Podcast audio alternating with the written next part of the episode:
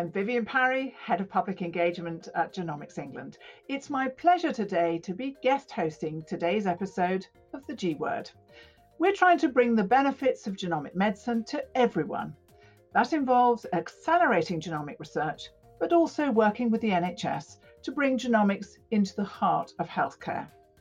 Genomics is a word that can trigger really strong responses hope, fear, anger, and although there's a lot of information out there, it's not all accessible to non experts. And there are some myths out there too. So we want to talk more about this word, the G word, genomics. That's what this podcast is about. Welcome to the G word.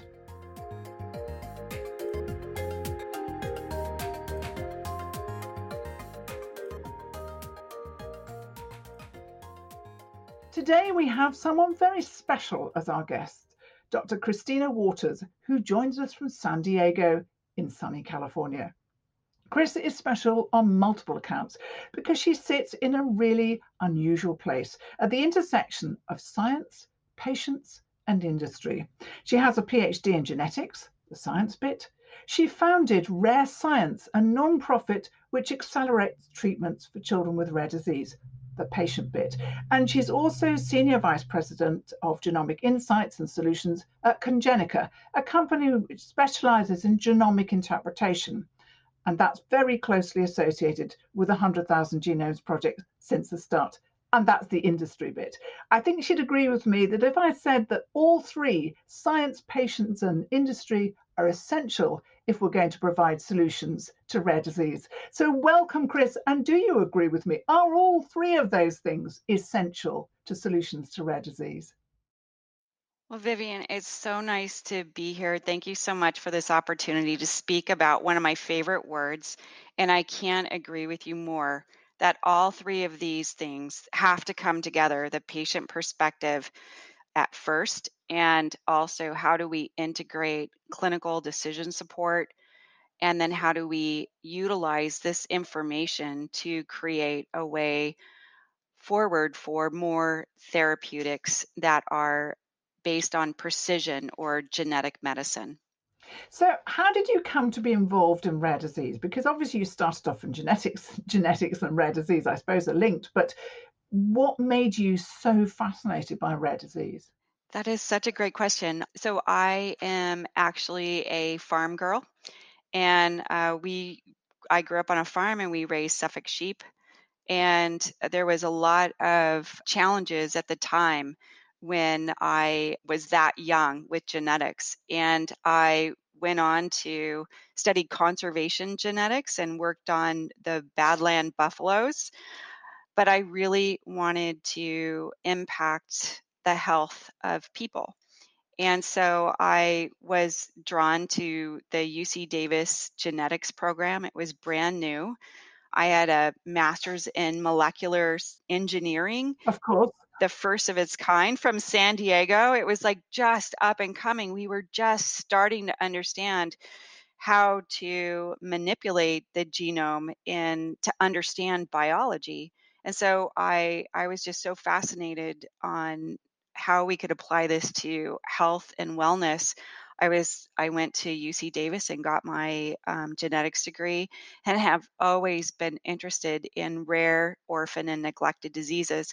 But i have to say that i one of my opportunities in my career was to work for the genomics institute of the novartis research foundation here in san diego where we sat between discovery and also translating that to new products for um, Novartis. And so I had an amazing mentor, and that is Professor Paul Herrling. He's the head of research um, of Novartis, and he he really explained to me the importance and showed me the importance of the integration of patients and understanding new avenues of understanding how that biology. So he told me one time, he said, Chris, you're going to do a lot at the bench. You're going to learn a lot from doing experiments, but you're going to learn so much more by spending time with patients. And so that's how it really it really began was spending more time in um, NITD, which was the National Institute of Tropical Disease for Novartis that was based in Singapore. And um, I remember us working during the times of SARS and really trying to understand the epidemiology of dengue, you know, talking to the directly to patients and clinicians. And where does rare science come into this? This extraordinary, extraordinary patient organization that you set up. And uh, this is a podcast, so of course you won't be able to see this, but she's surrounded by things I know to be rare bears. Tell me about all of that. The Rare Bear program, uh, it's just the heart and soul of rare science. But the idea about rare science uh, when we started was to start bringing together patients around the world that had the same disease. And some of the, the challenges for, I'll just back up a little bit and, and kind of set the background on why we have the mission that we do. And there are hundreds of millions of people that suffer from rare disease, and two thirds of them are kids. And what is challenging is that there is not one country that has enough information to start understanding these these rare diseases. So there there wasn't support for the families. There is found patient advocacy foundations that are starting up around the world and I love that this has happened. You know, really parents taking on their the the responsibility of building patient groups, but it's very difficult to understand the complexity of getting to diagnosis, then what is that diagnosis or genetic diagnosis? How does that apply to what's happening biologically? And then how do you actually translate that to the new precision medicines that could possibly be available? Right now, we can sequence kids that come into the PICU or NICU, and only 30% of the time do we actually identify the genetic etiology. And for those kids that are diagnosed, only 5% of the you know, seven and 9,000 identified rare diseases that are out there have an actual therapy that's approved for, for use for the treatment. And so, what we wanted to do at Rare Science was to think about how do we just bring together community? How do we look at community in a completely different way to help support these families? so what what happened was um, my mom went into the hospital and she was misdiagnosed and so she had to have surgery and the next day we're sitting there and she's like i love what you're doing but i'm not quite sure i understand what you're doing i'm the only scientist in our family and so she she said and i i said to her i said look I'm doing for kids what just happened to you. I said, if we could identify more quickly what is going on with kids, then we can treat them faster and hopefully halt progression or have early intervention or make a change, bring communities together so we can understand what's similar and different across these different diseases. And she a big volunteer. She's a sewer. Everyone in my family is a crafty person. Are you? you know what? They joke with me so much, and well, you'll understand why it's so funny. But um, I don't. I'm not that crafty. I have a little bit of art in me, but I don't sew, and that is instrumental to what I'm going to share with you. But I was so peer pressured into buying a sewing machine. I do have one, but I'm not quite sure how to use it. So we'll we'll hold that on for a later conversation. But so my mom, she she's volunteer. She was uh, she still volunteers for Conquer Cancer, and that's um, sewing pillowcases for people undergoing chemotherapy. And so I we were joking, and I said, you know, well, why don't you help me make rare bears? And so um, I, I'm sharing right now for those of you that can't see us a rare bear with with Vivian here. And what happened was we were going to start making bears um, just for the local kids in San Diego. But now the what we call the Rare Bear Army that makes what we call bear skins. It's unstuffed fabric bears that um, are made from remnant fabric. And so the bears are one of a kind ki- bears for one of a kind kids and there are close to 7,000 rare bear army members that sew these bear skins. The skins come back to San Diego and we stuff and sew them up um, utilizing such great partners such as Illumina, Thermo Fisher, biotech, and other pharma. Um, Shire, Takeda, PTC, so many of the rare disease pharma companies participate in stuffing and Girl Scouts. We have a STEM program, but stuff and sew up these bears. And so the way that this works is that um, each of the Bear Army members get a tag of authenticity and that is um, a bear tag that says rare science but on the other side it's very critical. It has a serial number so it has a tag of authenticity of where this bear was so we can ensure quality and we also track the whole process of the bear. It also has bear feet it says rare science. We often do uh, partnerships and some of the bears have capes like we have a big project with national society of genetic counselors but the whole idea is that this bear then is tracked and we get requests from around the world. We have about 10,000 families right now that have received bears that represent about a thousand different rare diseases. They send in their requests and they say, uh, we know their age, their gender, their favorite hobbies or favorite things and colors. And then we match specifically what they want to a bear and then they the bear goes to its new home and then the parents take a picture of their child and the bear or they sh- uh, send a picture of the bear in their new home and then that's shown on our web gallery. And so what happens is that there is a new connection between people that want to make a huge difference in a child's life want to promote science, but maybe don't know how. Maybe they have a different background. But our whole Rare Bear Army was instrumental in the first patient derived stem cell program that was run by Rare Science. So, who would have known that quilters, because quilters is the second hobby, largest hobby in the world to golf, but quilters would drive the first stem cell program for rare disease in the world. And so we really tried to integrate not only what you said at the beginning, Vivienne, which was patients and the patient families and global with you know clinicians and researchers and industry but we also have tapped into a whole community these crafty people that are out there that really want to contribute to helping children that just didn't know how before. It's fantastic. I love this program. It's so fantastic. but one of the things that it does is it connects up people with particular rare diseases one to another. Yes. But also yeah. that for scientists that you get insights about the disease that maybe you didn't have before. Um, that's incredibly important because it can give you completely new clues, can't it, as to how you investigate? Yeah, absolutely. And so I, you know, through Rare Science and our next steps, what we're hoping to do is, again, create um, extended information of our families that will track the way to understand what's similar and different across these patient populations.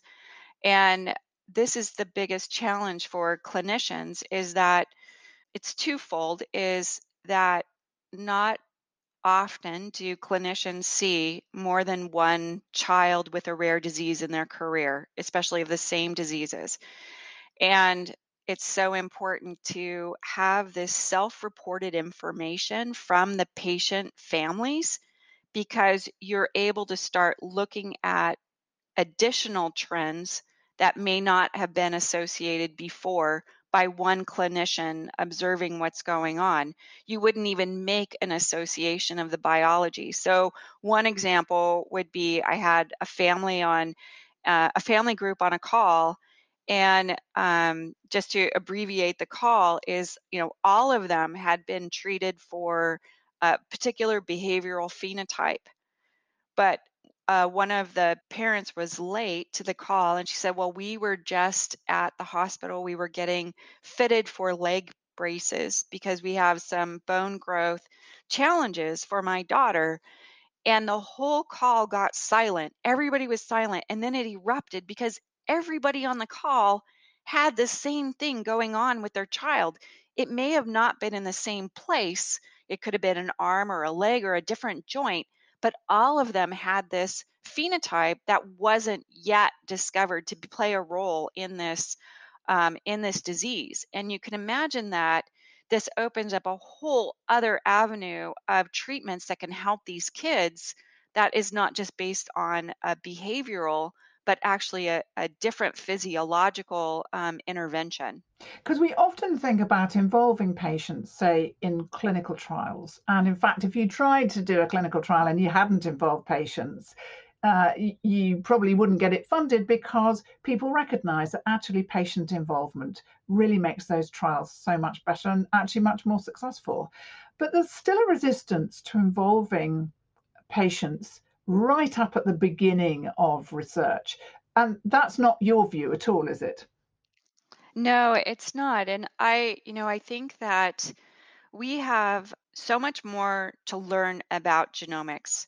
As I had said earlier, you know, when we sequence a patient, 30 per, a child that comes into the emergency room, you know, 30% of the time we know what the genetic etiology is but the the challenges are we we still what's the other 70% it may not all be genetic but we need to figure out what that is and the only way that we are going to figure out all of these different um, contributing factors is by talking to the patients. And it's it's phenomenal to me when i talk to the patient groups or the parents how much more of an expert they are on this particular disease than anybody else I've ever talked to. And because they're living with it, they understand it, they're putting things together, they're talking to each other. And so, if we can potentially create ways in which um, we're tracking quantitatively what they are sharing with each other, not just on Facebook, but really trying to understand what the similarities and differences are across not just in the US, but everywhere in the world, we're going to figure it out. And that's the one of the other biggest challenges I think that there is because right now the genome reference is not a reference that represents the diversity of genomics that is out there. And so this is one of the other things about rare science is that we have kids in Croatia, Syria, Jordan, China, Japan, Australia, everywhere in the world and we're hoping that by capturing just the diversity of the the phenotypes we can start then thinking about how we can help with understanding how genomics how important it is to capture the diversity. And i really love this paper that came out a few years ago from the Karolinska Institute. And I'll just quote Anna Lindstrand, who is the senior senior author of this paper. And, and they had written about this the, the 1,000 Swedish genomes and how 1.8 megabases don't even um, map to our genetic reference 37, and 40% are missing from the the current genomic reference. And so she's saying these are sequences that we don't interrogate today because they are not in the human reference genome. So if they are somehow linked to disease, we wouldn't know about it. And so the the big challenge here is that we have to start thinking globally. We have to include diversity. We have to start thinking about how we work together to pull this information. And that is when we're going to start thinking about not just rare disease, but our approach to holistic, personalized medicine across the world. And it hasn't been more apparent for this need in this time of COVID. Well, you're singing Genomics England's tune, I, you know. But just tell me about uh, Congenica because Congenica was set up at the beginning of the 100,000 Genomes Project and it's an interpretation company. Just explain for those who have no idea what we're talking about when we say an interpretation company. Yeah. So I I am so lucky to have the opportunity to have joined Congenica. I consulted for some time and then um, came on board um, as a, a, new employee at the end of last year. And so Congenica historically is known as clinical decision support. genetic clinical decision support. And that is really a way in which we have software that enables clinicians to make a genetic diagnosis. And, and it's known to help um, very specifically in undiagnosed and rare cases.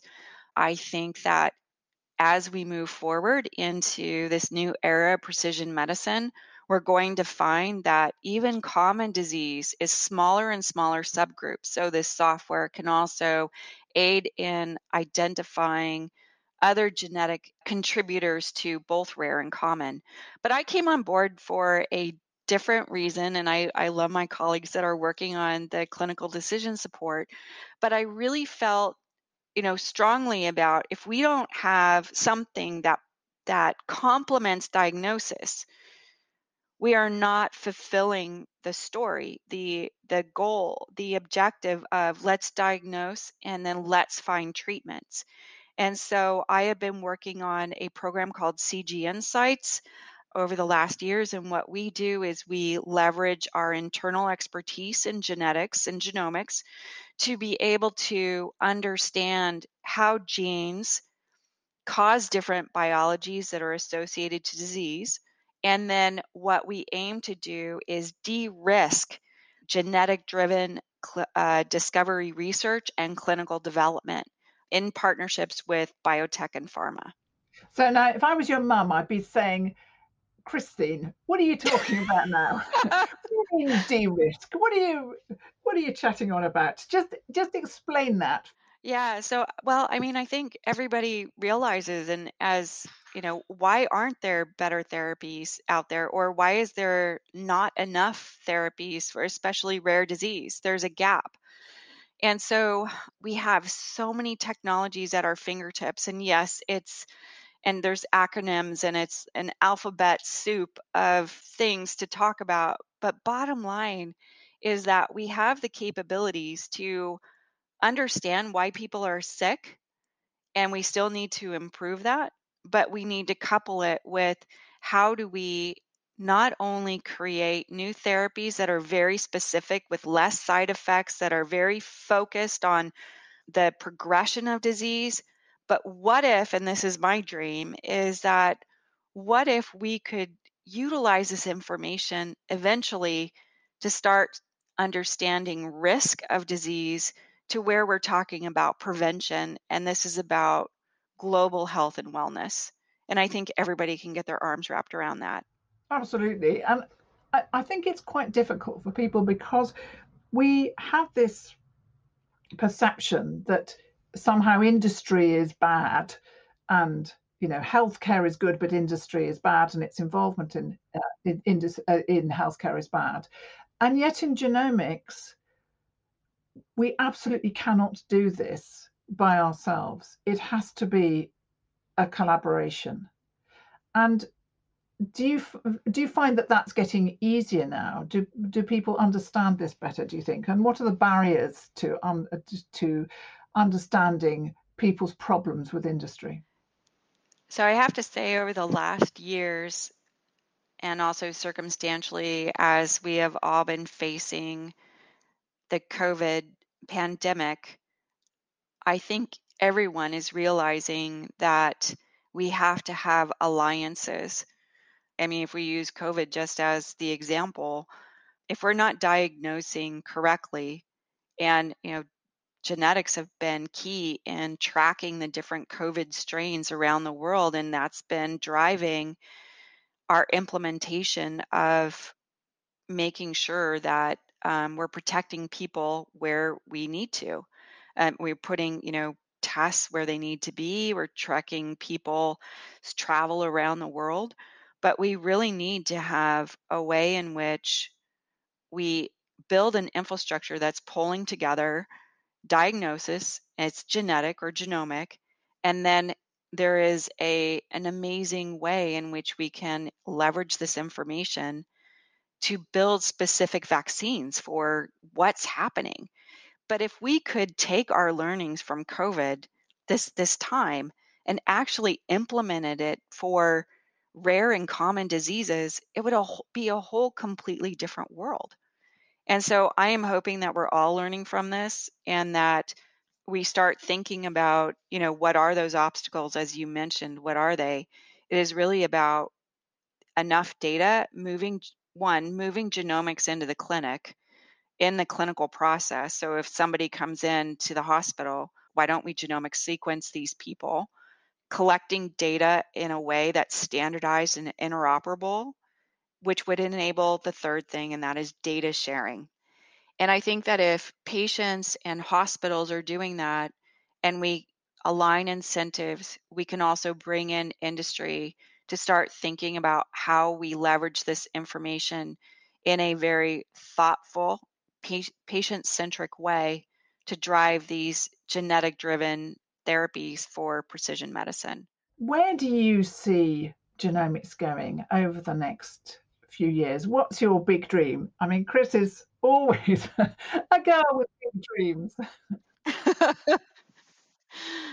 yeah, no, I um one of the things that I always say, and, and especially in rare science, and my friends at Congenica also hear me say this, is that I think we've done a really big disservice to the rare community and, and also just maybe even common disease. We've categorized disease by names and they're treated by names. And what I've seen over the last, even just more in the last six months, is that we're all coming together to recategorize disease not by a name, but by the biology. And so you could imagine that if we can think of things, look at things that are the same and reposition existing therapies, so take already approved therapies and be able to use them in different diseases, that would be a huge time and cost savings for everyone.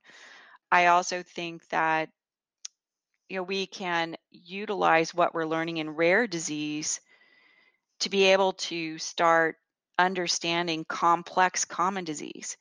I think that, that that's a really big piece of this as well is it's turning it all on its head. So normally what we did was we would take big populations of people and say, okay, what is the therapy that we could build that could help most of them?